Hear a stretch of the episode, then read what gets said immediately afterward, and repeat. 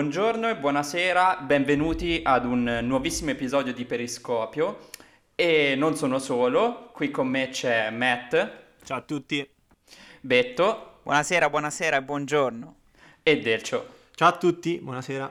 Bene, come sappiamo a Periscopio parliamo di, di, futuro o di tematiche comunque legate al futuro e quindi una tematica che è sicuramente legata al nostro futuro è la sostenibilità. E proprio collegandomi a ciò, io parto subito così debotto a farvi una domanda a bruciapelo, ovvero secondo voi ragazzi qual è il settore più inquinante a livello globale? che ne so, quello dell'industria, riscaldamento, alimentare, trasporti, qual è secondo voi quello che inquina maggiormente? Ma... Aia. Beh, eh, parto io, secondo eh, eh. me così a botto sarebbe quello mh, mm, dell'allevamento, agricoltura allevamento e subito dietro quello de- dell'energia Beh, dite la vostra, dite la vostra. Ma anch'io stavo per dire quella del Delci, perché ho visto che gli allevamenti intensivi, insomma, producono più di, di un camion, cioè una roba di sto genere, però povera di, di, delle cavolate. Su Ricky, non tenerci sulle spine, dai, dai. Io, io direi industria tessile per sentito dire, però sinceramente, cioè, una marea, non saprei, non saprei. Vabbè, dai, non, non, importa, non ci avete indovinato, vincerete la prossima volta, va bene. No, allora, ehm, il settore più inquinante è quello del riscaldamento, che è pari al 38% dell'inquinamento totale. Al secondo posto c'è quello agroalimentare, quindi tutta la filiera agroalimentare. E al terzo, giusto così per conoscenza, quello dei trasporti. Quindi metto quello industriale. Il tessile proprio. E lì, quello industriale al quarto cioè, posto. Manco nella top 10. no, no, è ah, al quarto okay. posto. Per riscaldamento, te che intendi? Cioè, intendi, che ne so, il, uh, petroliferi, queste cose così? Beh, riscaldamento. No, riscaldamento, riscaldamento domestico. Ah, è sì, quello, sì, insomma, il termosifone acceso. Domestico, ad esempio, capito? Okay. Il cioè... pellet, quindi il pellet. abbassiamoli tutti. Esattamente. ecco, abbassiamoli tutti. Bene, questa era solo una, una preview, insomma una, un inizio, un intro per affrontare quello che è il tema principale di questa puntata, ossia dell'alimentazione e dell'alimentazione sostenibile, che è un tema che ho molto a cuore, oh. essendo un gran mangione. Mangione, un gran mangione, bella. un gran ma- mangione, sì sì, eh, vabbè, è giusto così. E niente, che cos'è l'alimentazione sostenibile? Sostanzialmente è eh, diciamo mh, mm, quello di creare una nuova cultura alimentare eh, che si fondi innanzitutto sulla riduzione degli sprechi, su un'attenta selezione di prodotti biologici e eh, anche quello del tentativo di, r- di ridurre appunto la filiera agroalimentare. Quindi cercare di privilegiare la filiera corta in modo tale di ridurre le emissioni connesse col trasporto, ad esempio, di animali, Oppure per quanto riguarda l'agricoltura biologica non abbiamo un impatto solo ehm, prettamente legato al sapore dei cibi e anche sul fatto che si sta parlando di cibi più sani, ma in realtà ad esempio un campo coltivato con un metodo eh, biologico sequestra oltre 5 volte il carbonio di uno coltivato con eh, metodologie convenzionali. E comunque in linea generale quindi è necessario di cercare di ripensare no? Eh, in modo radicale eh, un'alimentazione globale se vogliamo cercare anche di evitare milioni di morti, perché eh, come sappiamo è, è inevitabile, eh, la nostra alimentazione influisce anche sulla, sulla, nostra salute. E se ci pensiamo, giusto per buttare certo. giù qualche dato, eh, ad oggi ci sono nel mondo 820 milioni di persone che non hanno cibo a sufficienza, mentre oltre 2 miliardi di persone sono obese o in sovrappeso. Quindi questo giusto per dare due dati. Mamma mia, ecco. che dati... Cioè, non c'è una via di mezzo, è un dato stranissimo comunque. Cioè, c'è persone che non, non mangiano e persone che invece mangiano troppo, no? So, comunque fa un po' senso, scusate. Come... Esatto. Cioè, veramente non c'è ne No, no, eh, no, no, ma... Questo è un po' alla base di tutto, secondo me, questo, questo, fattore qui. E chiaramente dobbiamo cercare, dovremo cercare un po' tutti di, di riequilibrare questi, questi dati. E ecco, per cercare anche di riequilibrare questi dati, l'Europa eh, cioè a livello europeo, è stato redatto un rapporto da parte di Hypes Food che eh, sostanzialmente sottolinea ehm, le contraddizioni delle politiche attuali in questo settore e cerca quindi di proporre delle riforme per, attua- per attuare una transizione sostenibile in questo campo, quindi nel campo del, dell'alimentazione sostenibile. Cerca quindi di accompagnare ehm, tutte le filiere, tutte le varie azioni ehm, della filiera agroalimentare in maniera più sostenibile. E eh, uno, degli, uno, degli, obiettivi anche al, nel lungo periodo è quello eh, di cercare di eh, fare intervenire nuovi attori perché al momento il processo decisionale è fortemente influenzato dalle lobby, questo è quanto a livello mondiale. E quindi cercare di aumentare questa partecipazione e creare ehm, anche in maniera molto più democratica e eh, è quello che è stato Insomma, fatto. l'Europa sta facendo un casting. Sì, esatto. quello che sto parlando di attori. Però una domanda, cioè, tra appunto questi, questi attori e questi casting, ma perché io mi ricordo c'era un periodo che era partita la moda del...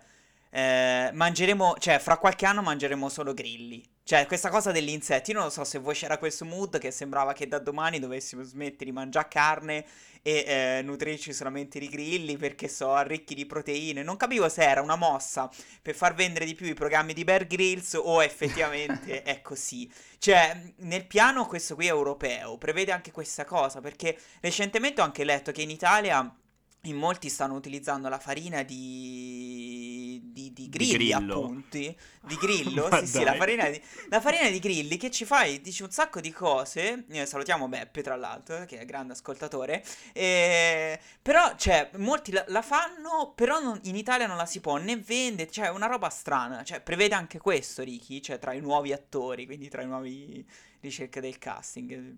Ti ho colto con la palla sul... Ricky, parlaci. Sicuramente il- la questione de- degli insetti è molto interessante. Io, da quello che so, nel do- nord Europa, eh, tipo in Finlandia, se, se non erro, eh, già è partita, cioè tranquillamente il, ehm, diciamo, la, la produzione, l'allevamento di insetti e ci sono anche proprio veri e propri ristoranti in cui si mangiano, tra- si fa un aperitivo, proprio ci sono degli snack salati con eh, grilli interi o locuste o le formiche che vengono messe sopra i piatti. E quindi piano piano con, con gli insetti si sta cercando di sostituire ehm, diciamo la, la, carne o comunque di eh, incrementare la nostra, la nostra, dieta, la nostra dieta anche con, eh, con gli insetti perché effettivamente sono molto molto ricchi di proteine e, e, chiaramente inquinano di meno perché per allevare gli insetti consumi ad esempio molta meno acqua rispetto, che, rispetto alla carne bovina per dire.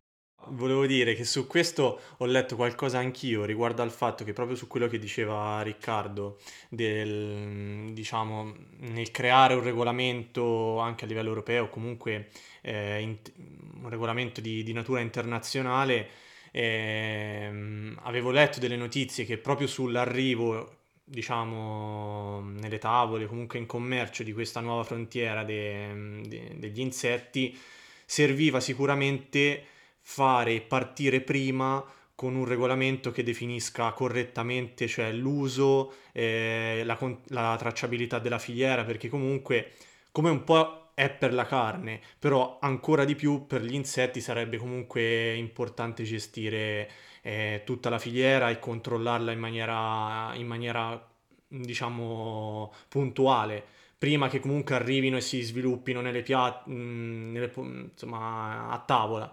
Mm, credo che sia fondamentale secondo me questa cosa. Onde evitare di fare come... come... Conto gli insetti e prenderli lo stagno, un altro conto è prenderli in un allevamento, insomma, è questo il concetto. No, però mi immagino, immagino la scena, insomma. Per, per, la carne è successo un po' questo, se pensiamo agli anni 2000, con, dopo che è successo lo scandalo della mucca pazza, lì è, è cominciato, diciamo, a svilupparsi questi regolamenti sulla tracciabilità, sull'indicazione dell'origine, eccetera. Alla fine secondo me se si va nella direzione di diminuire comunque il consumo di carne eh, a favore di, mh, mm, diciamo, de- degli alimenti più sostenibili, eh, però che sono anche nuovi, secondo me anticipare la cosa sviluppando un regolamento sulla tracciabilità secondo me agevolerebbe anche l'introduzione di questi alimenti a tavola, sicuramente, perché si, si acquisterebbero con più fiducia. Perché sinceramente io avrei personalmente qualche remora ancora eh, rispetto alla carne o alimenti più consueti. Boh, è, è anche una cosa, secondo me, oltre che alimentare, anche culturale, eh, perché Sì, io dubito che tante persone, cioè, nel senso, mh, già noi ci facciamo specie, perché alcuni in Italia ci so che mangiano le rane, ad esempio, oppure le lumache, cioè, figuriamoci se le persone iniziano a mangiare i grilli, che ne so, all'aperitivo così, con lo spritz o un Negroni, proprio l'aperitivo dei campioni, cioè, dubito che ancora un po' a livello culturale ci sia sta cosa, però...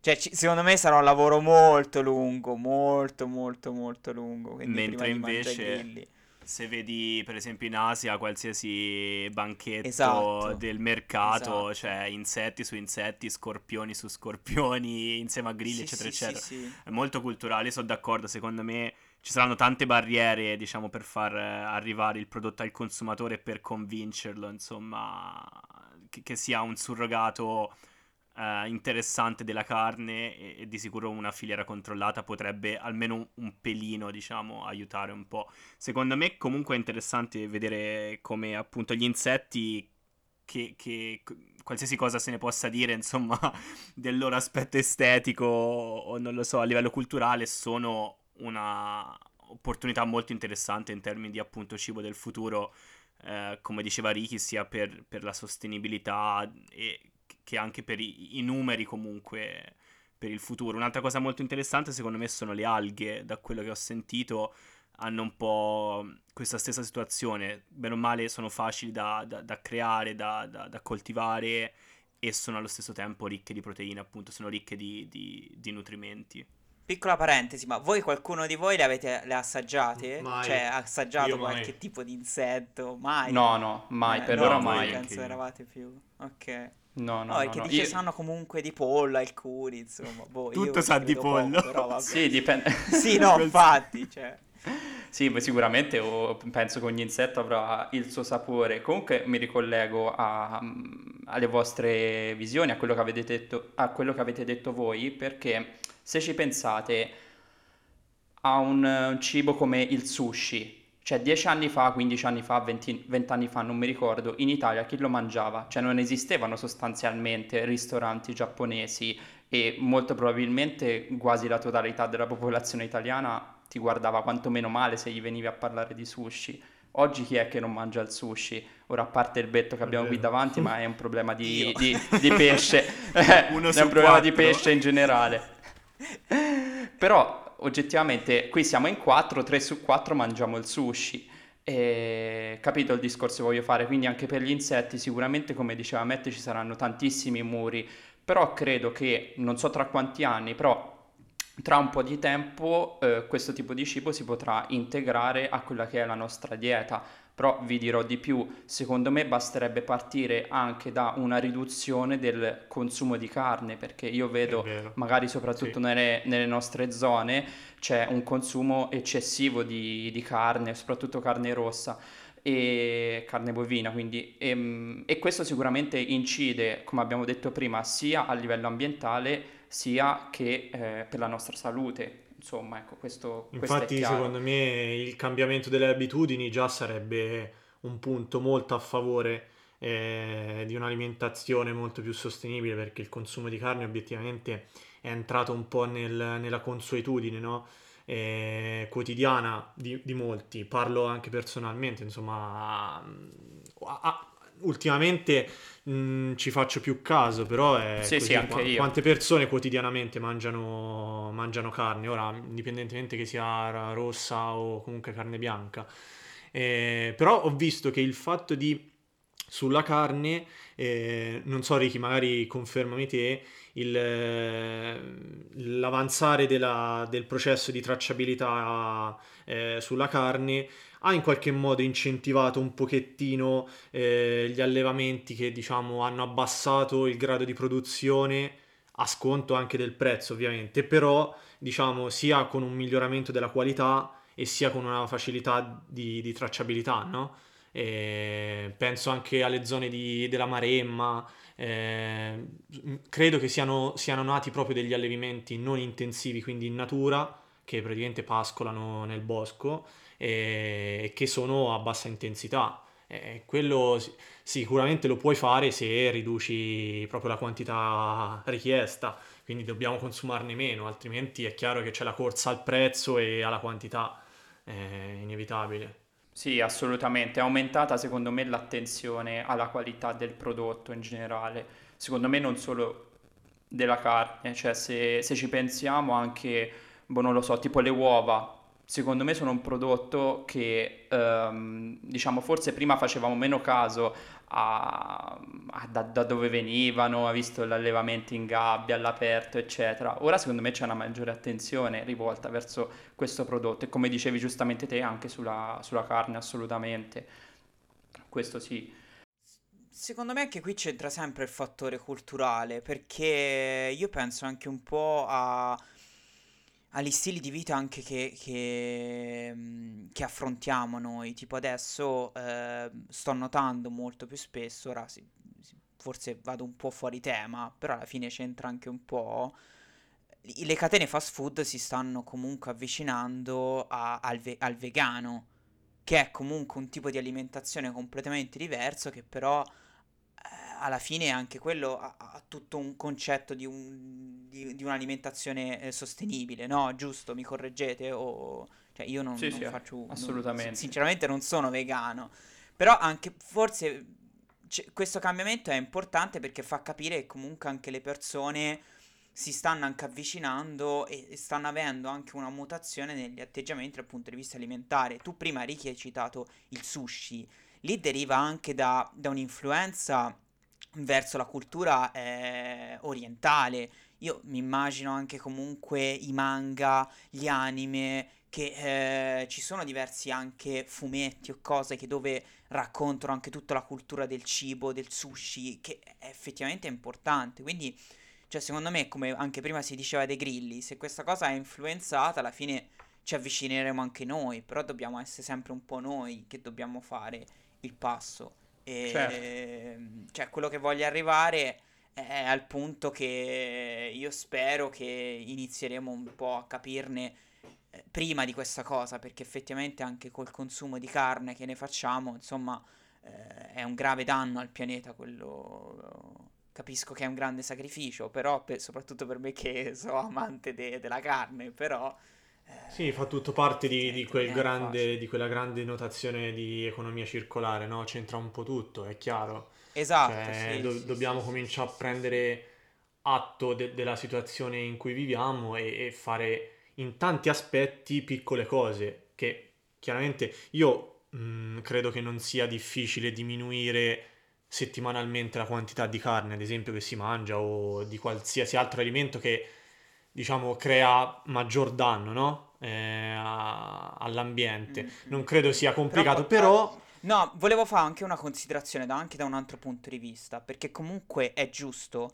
eh, l'economia circolare, però l'economia circolare giustamente ha un costo, che io quindi mi domando, ad esempio, per uno studente universitario, lui non ce la fa a sostenere una roba di questo genere. Cioè, io mi immagino un po' quando ero al periodo dell'università che si viveva da soli.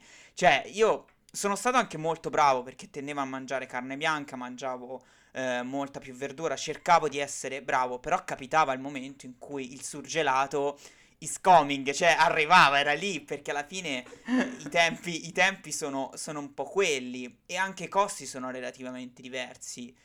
Perché io penso che andare anche a prendere i prodotti al dettaglio eh, ha giustamente un costo perché c'è dietro tutto un altro tipo di manodopera rispetto a quello che può essere il prodotto classico eh, super commercializzato del supermercato to X.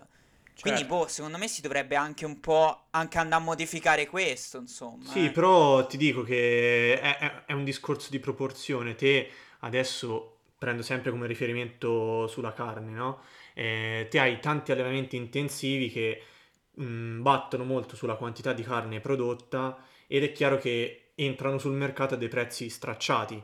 Vuoi perché c'è un discorso di Certo. tracciabilità mancante, vuoi perché proprio c'è un discorso di rapporto prezzo-quantità.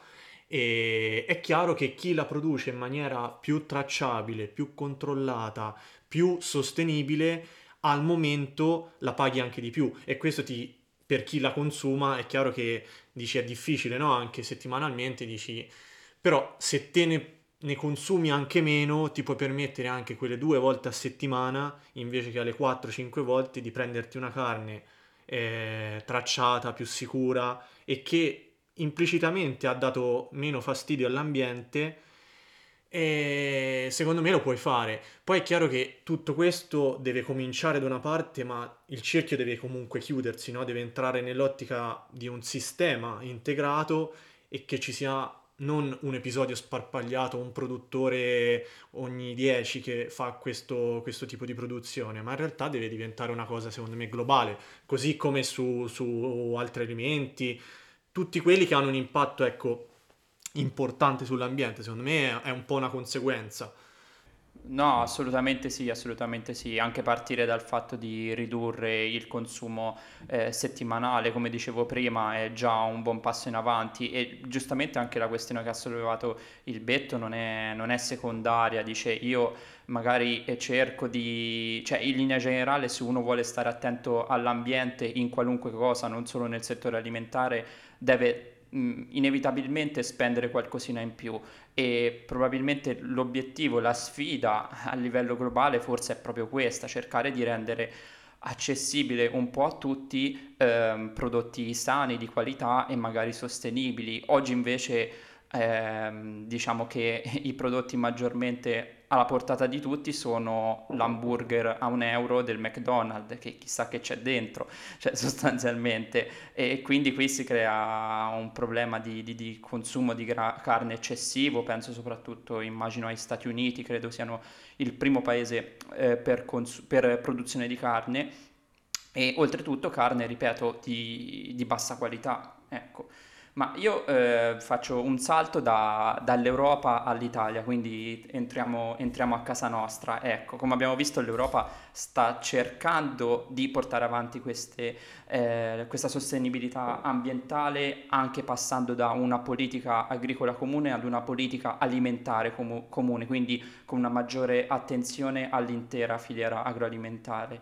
E in Italia invece una tappa fondamentale è stata la Carta di Milano, che è stato un impegno per il diritto al cibo. E, eh, e quindi costituisce ehm, quindi il contributo italiano per il raggiungimento degli obiettivi eh, per la sostenibilità delle Nazioni Unite per il 2030 e eh, all'interno del testo vengono indicate una serie di azioni, anche buoni propositi, che eh, dobbiamo cercare di rispettare e di promuovere a partire da una maggiore consapevolezza dell'origine del cibo, ne parlavamo anche prima, e quindi che ci porta a fare delle scelte responsabili, cercare di utilizzare solo il cibo sufficiente e, don- e donarlo nel momento in cui non viene consumato, e oltre a cercare di non sprecare acqua, cercare anche di favorire eh, un'educazione alimentare e dell'ambiente all'interno della famiglia e eh, fare anche una scelta dei cibi considerando il loro impatto ambientale. Questi sono solo alcuni punti, diciamo, della, della Carta di Milano. Però adesso chiudo con una... no, chiudo, chiudo questo aspetto con una domanda che vi voglio, che vi voglio fare proprio così diretta. Un piatto un piatto che secondo voi il piatto antispreco per eccellenza. Così, ve la butto così. Piatto antispreco. Antispreco, pensateci. Lo spezzatino, so, perché lo puoi lo fare anche con la carne del giorno, del giorno dopo. Che quindi Va bene. tutto insieme per non buttare nulla. Tanto le patate comunque costano poco. Era una delle cose che quando vivevo da solo facevo spesso. Insomma. Ah, io personalmente direi ehm, ce ne sarebbero anche altri, però al momento non mi vengono tanto in mente, però il primo a cui ho pensato è alla nostra, diciamo, ribollita o panzanella, perché penso al pane raffermo. Eh, bra- perché eh. il pane raffermo era una cosa che, che io boh, molto spesso mi trovo in dei contesti in cui ah, il pane raffermo, vabbè, si butta perché ormai è diventato duro. A casa mia è sempre stato che, anzi, eh no. era quasi un obiettivo, se c'è il pane raffermo si sfrutta perché ci facciamo la panzanella se d'estate oppure la ribollita eh, d'inverno. Eh, però ce ne sono tanti altri. Eh, te ci metti i cetrioli nella panzanella? Io sì. E anche la cipolla, però... Ok, vabbè. Vai, Matt. Io, di- io direi, penso, le polpette, perché... Beh, un po' per la stessa ragione, alla fine le- puoi fare le polpette di pane, usi il pane raffermo, ma anche eh, se c'hai delle verdure della sera prima, le metti dentro, anche, non so, pesce, carne, eccetera, eccetera. Sono molto versatili, no? Sotto questo punto di vista. Sì, Ti è assolut- trita tutto. ass- no, ma Trito diciamo in che... polpetto. Diciamo che effettivamente le, Riccardo, illuminaci. le polpette secondo me eh, sono probabilmente il piatto, diciamo, ecco il, il- il cibo simbolo dell'antispreco, perché come diceva Matt ci puoi mettere qualunque cosa, le puoi fare anche di verdure e Quindi ci ho basta. preso. Col- Ma sì, ma non c'era una Stavolta ci ho risposta esatta. Eh, Sì, questo ci hai preso secondo la mia visione, secondo la mia visione, ma non c'era una risposta esatta. Io ad esempio, secondo me ci possiamo mettere dentro anche ehm, quegli scarti che utilizziamo per il brodo, quindi cercare assolutamente di non buttare nulla. Può essere il brodo di pesce o una bisca di gamberi, quindi sfruttare il carapace, le teste, eccetera. Oppure anche, eh, che ne so, quando uno fa il bol- famoso bollito di carne, mangi sia la carne sia sfrutti il brodo per altre cose. No, alla fine questo è, cioè sono cose quotidiane se ci pensiamo, se ci pensiamo bene o male, che facciamo quotidianamente, ma che sono secondo me importanti poi per cercare di sprecare il meno possibile. Sono quelli che noi in Italia chiamiamo i piatti poveri, insomma, i Sì, piatti, certo. i piatti poveri. Poveri ma ma quindi buoni. te ricchi perché, cari amici ascoltatori, Riccardo è un gran cuoco, eh. Quindi tu Sì, che, cioè, assolutamente. qual è il tuo piatto? Mm, Il mio piatto? No, no, non esiste assolutamente Sì. un piatto. Io avrei detto forse quello che unisce secondo me l'antispreco alla bontà, a mio modo di parere, a mio parere, forse può essere la ribollita. Cioè, per gusto personale, eh, veramente Che per affinità gusto che abbiamo, personale e eh. tra- e tradizione. Ecco. Eh, l'ha già E- detto, non però- vale però così, eh. Eh, no. No, Eh, vabbè, oh, io ho detto que- questa è... Vabbè, ma questa era solo la scusa per far Ricky, per ragazzi, introdurre quello che c'è nel l'argomento. frigo, quello che scade prima, Ricky lo butta giù. Vai Riccardo, scusa. Sì, assolutamente. No, ma questa era, l'oc- era, diciamo, l'introduzione per ehm, affrontare la questione dello, dello spreco. Se ci soffermiamo solo al caso italiano, eh, lo spreco alimentare ammonta a 16 miliardi di euro all'anno. Cioè noi ogni anno buttiamo nel cestino 16 miliardi di euro. Minchia. Ovvero una, me- una mezza Sono finanziaria. tanti, eh. Ecco, vedi, il nostro, e il nostro economista ci fa anche ecco, un resoconto a livello economico. Ma eh, secondo voi il maggior spreco avviene in casa o nei ristoranti, comunque più in generale fuori casa? In casa. Secondo me in casa vi avviene. Eh, in realtà, secondo me potrebbe essere se la ce la potremmo, com- diciamo, battere. Cioè, tra il settore privato, diciamo, e quindi le case e i ristoranti. Perché secondo me anche nei ristoranti, non in tutti, Supermercati anche. anche i supermercati, penso... Alle mense no, questo è poco ma sicuro. Ah, vabbè, le mense penso sia proprio il loro obiettivo è quello di evitare lo spreco, comunque magari. Dacci qualche E- dato, Ricky, E vai. invece, Diccelo. Eh no, ci ha, ci ha azze- ci ha azzeccato, ci ha azzeccato il betto perché avviene in casa e anche in maniera netta con circa il 70%.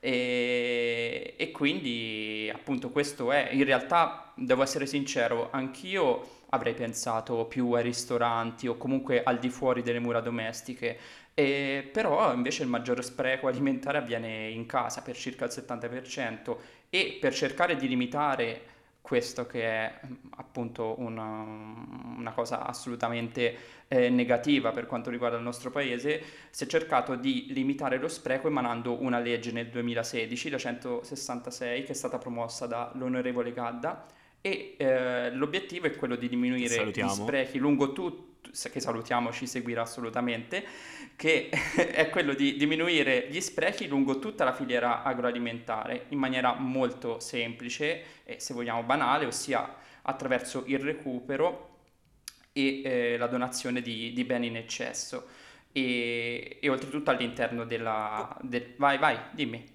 Dico una cosa, no, dico una cosa, lo sapete perché ho risposto così? Perché un giorno ho trovato un articolo dove ci sono... Mi Perché sembra... è barato. No, no, no, ma vi spiego perché l'ho trovata una cosa lì per lì eh, stupida, ma in verità potrebbe aiutare perché non mi ricordo ora l'azienda, se la Philips o qualcun altro. Hanno inventato la telecamera che te puoi inserire in frigo. Che cosa vuol dire? Praticamente, in base a un recente studio, ci sono le persone che quando vanno a fare la spesa eh, si dimenticano quello che devono comprare, ok? E quindi dice per evitare questa cosa hanno inventato questa telecamera che te inserisci il frigo che praticamente te la apri dall'app, il frigo si illumina e te vedi quello che c'è dentro in frigo. E questo aiuta praticamente a evitare eh, una di queste tante cose, oltre che una, una, una, una stupidaggine, però può evitare effettivamente di comprare delle cose in più o se uno ha anche l'occhio abbastanza sveglio può vedere anche la data di scadenza, che ne so. Perché io ho pensato alla casa perché può capitare che uno compra una cosa e dice oddio ma ce l'avevo o no, la compra uguale e poi dopo se alla fine se le ritrova due le fa, e le ma- va a mandare male tutte e due. Quindi è, è per questo l'ho visto, è sembrata una cosa carina da inserire, dato che si parla di futuro. Eh, questo è sempre, interessante. cose high-tech. Prego, prego, non c'è di che. In, in realtà credo di che anche... ehm, Io l'avevo vista questa cosa, tra l'altro ho visto dei frigoriferi che ce l'hanno e, e tra le due, oltre a quello che ha detto il Betto, c'è anche un discorso, poi può essere anche più marginale, però il fatto che magari frequentemente, penso all'estate, puoi evitare di aprire il frigo per vedere cosa c'hai in frigo. Quindi i momenti in cui consumi anche meno energia, tra virgolette, perché apri, diciamo, il frigo meno volte. Quindi lo puoi consultare banalmente accedendo a un'app e se lo devi guardare anche 10 volte al giorno, penso anche, a, anche ai ristoranti, volendo, se sono fatti a livello industriale e, e uno può guardarci in maniera, diciamo, da remoto, ecco, senza aprire il frigo, quindi anche un, un discorso di risparmio energetico, secondo me. Può, infatti l'ho trovata una misura utile. Ma Questo sì è, No, è inte- vero, è interessante. per questo. Matt, te quante volte apri il frigo al giorno? Ma purtroppo non ho le statistiche qui con me, però... eh, No, lo sai che incide, Poco, eh, perché è eh, secco, incide. ragazzi. Mattia è secchissimo. Mattia è molto secco, quindi Co- poche co- come, Riccardo, come? No, incide poi su- sull'inquinamento quante volte apri il frigo, eh. Quindi staci attento. Eh, lo so, infatti se, se aumentano i livelli è colpa mia, di sicuro. Ma c'è di buono che sono andato via dall'Italia, quindi almeno non contribuisco a quelli italiani. È vero. Porto avanti quelli Ecco, esteri. grazie Mattia. Grazie, No, grazie. o- oppure No, ora però- che... Eh, vai, vai, vai. No, di- no, dico personalmente il eh, la, eh, la fotocamera nel frigorifero la lascio volentieri sullo scaffale de- del Media World, però nel senso... Però no, diciamo può essere interessante, ecco, diciamo, io mh, so che ci sono anche vari ehm, modelli di business che stanno iniziando anche a vedere dentro questa cosa, no? Di cosa poter fare per cercare di ridurre lo spreco o per cercare di, di trarne un beneficio, sempre in ottica di economia circolare. E, mm, e penso, non lo so, possiamo menzionare un po' le applicazioni che penso parecchi ormai conoscano. Eh, qui in Olanda ho visto funziona, si chiama Too Good To Go. Eh, l'ho usata una volta, devo dire, non lo so, mh, ho pareri un po' discordanti perché secondo me devi essere abbastanza fortunato con il ristorante e quello che ti danno, però per chi non la conoscesse in pratica eh, paghi un prezzo fisso, se non mi sbaglio, per eh, un, eh, un cestino di prodotti che vengono da un determinato, a volte anche ristorante o supermercato o catena, insomma, che contiene appunto quei prodotti che sono stati, non sono stati venduti a fine giornata e vengono venduti con uno sconto consistente, però Ah, il fatto è che tu... meno. Ah.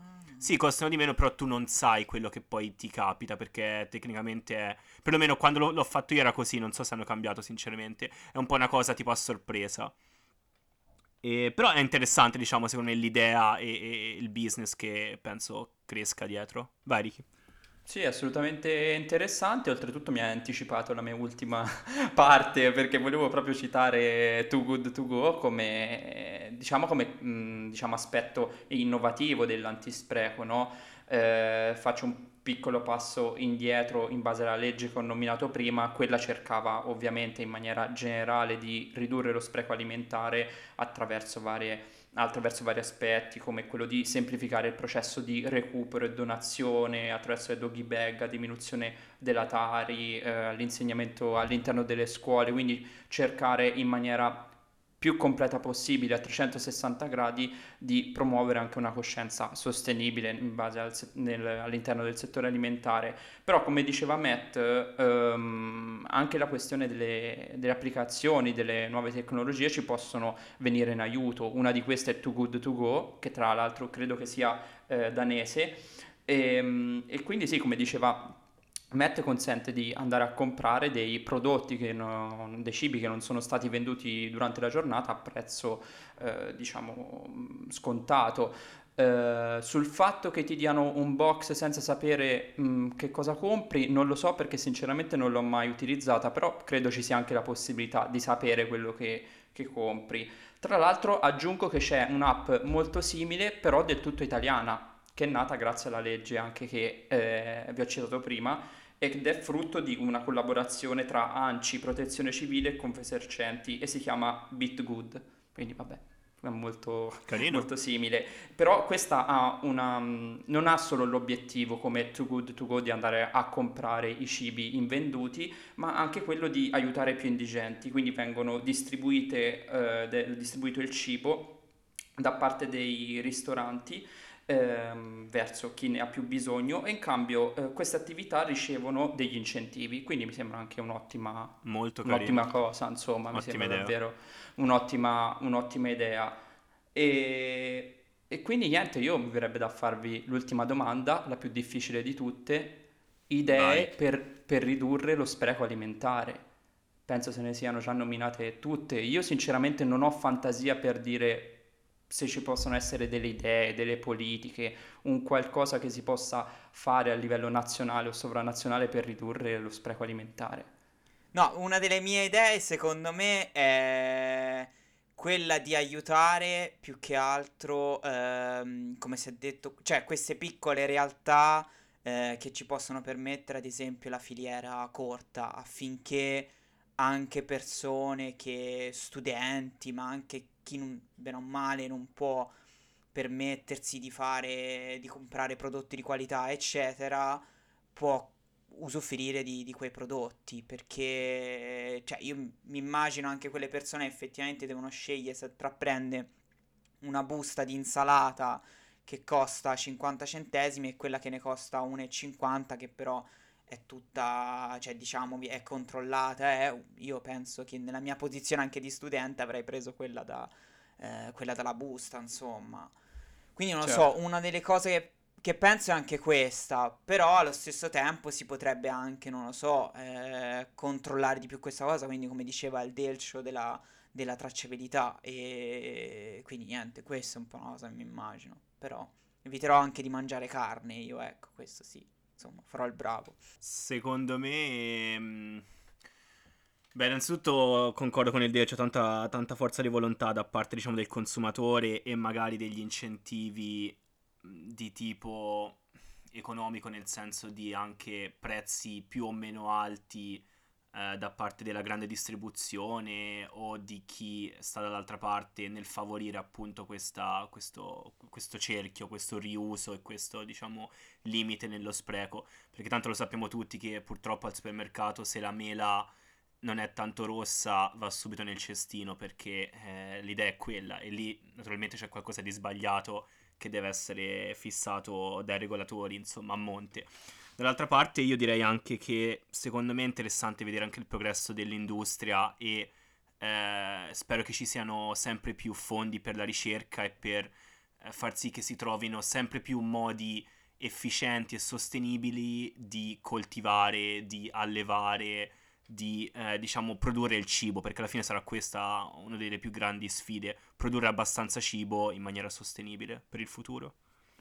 Ricky, dici la tua o l'hai già detta? Ma io la mia, ehm, sinceramente, mi- io direi che sostanzialmente sarebbe importante eh, cercare, nel caso in cui i cibi, ad esempio, non possono essere mangiati dall'uomo, cercare di sfruttarli per gli animali. Magari può essere una piccola cosa, un fatto che già chi è magari nato o vissuto in campagna già lo fa assolutamente, però anche queste sono tutte piccole cose che possono essere messe nel bagagliaio. Oppure un'altra cosa che mi viene in mente adesso, visto che spopolano i, i, canali di cucina, i programmi di cucina, cercare di sponsorizzare una cultura sempre più sostenibile. Già lo fanno, ma cercare di farlo il più possibile, che diano il buon esempio, ecco, può essere un buon, una buona idea.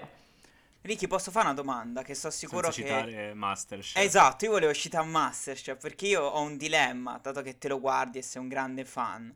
Ma tutti i piatti che cucinano poi, chi le magna dopo?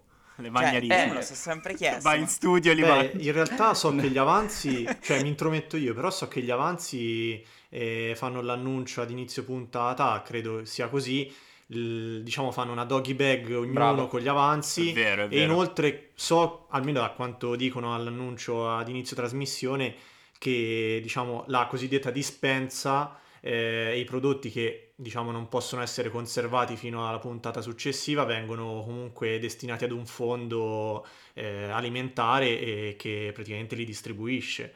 Eh, credo che sia così, però Ricky te sei il maggiore esperto, quindi non ti voglio rubare la scena. Sì, sì, vengono, vengono donati al last minute market, lo dicono sempre all'inizio della puntata, poi spero sia vero, ma immagino di sì, Ah, chiaramente. E quindi tutto il cibo, quello lì che non viene sfruttato, eccetera, vengono- viene donato a questa, mm, appunto a questo last minute market. E, e poi, a- come dicono sempre, eh, sfruttano un approccio anche plastic free, quindi anche questo sicuramente è, è- è sicuramente importante. Ma come dicevo, non solo Masterchef, Ok, qualunque ok. programma di cucina dovrebbe cercare magari di promuovere eh, la cultura del riutilizzo dei prodotti, anche se non sono freschi, eccetera, eccetera, eccetera. Benissimo. E direi che con questo possiamo chiudere. Sì. Assolutamente sì. Abbiamo detto. Va bene, allora beh, direi appuntamento a giovedì con la puntata di Masterchef, ma soprattutto appuntamento alla prossima puntata alla prossima puntata di Periscopio. Ciao a tutti. Ciao, grazie. Ciao. Ciao a tutti.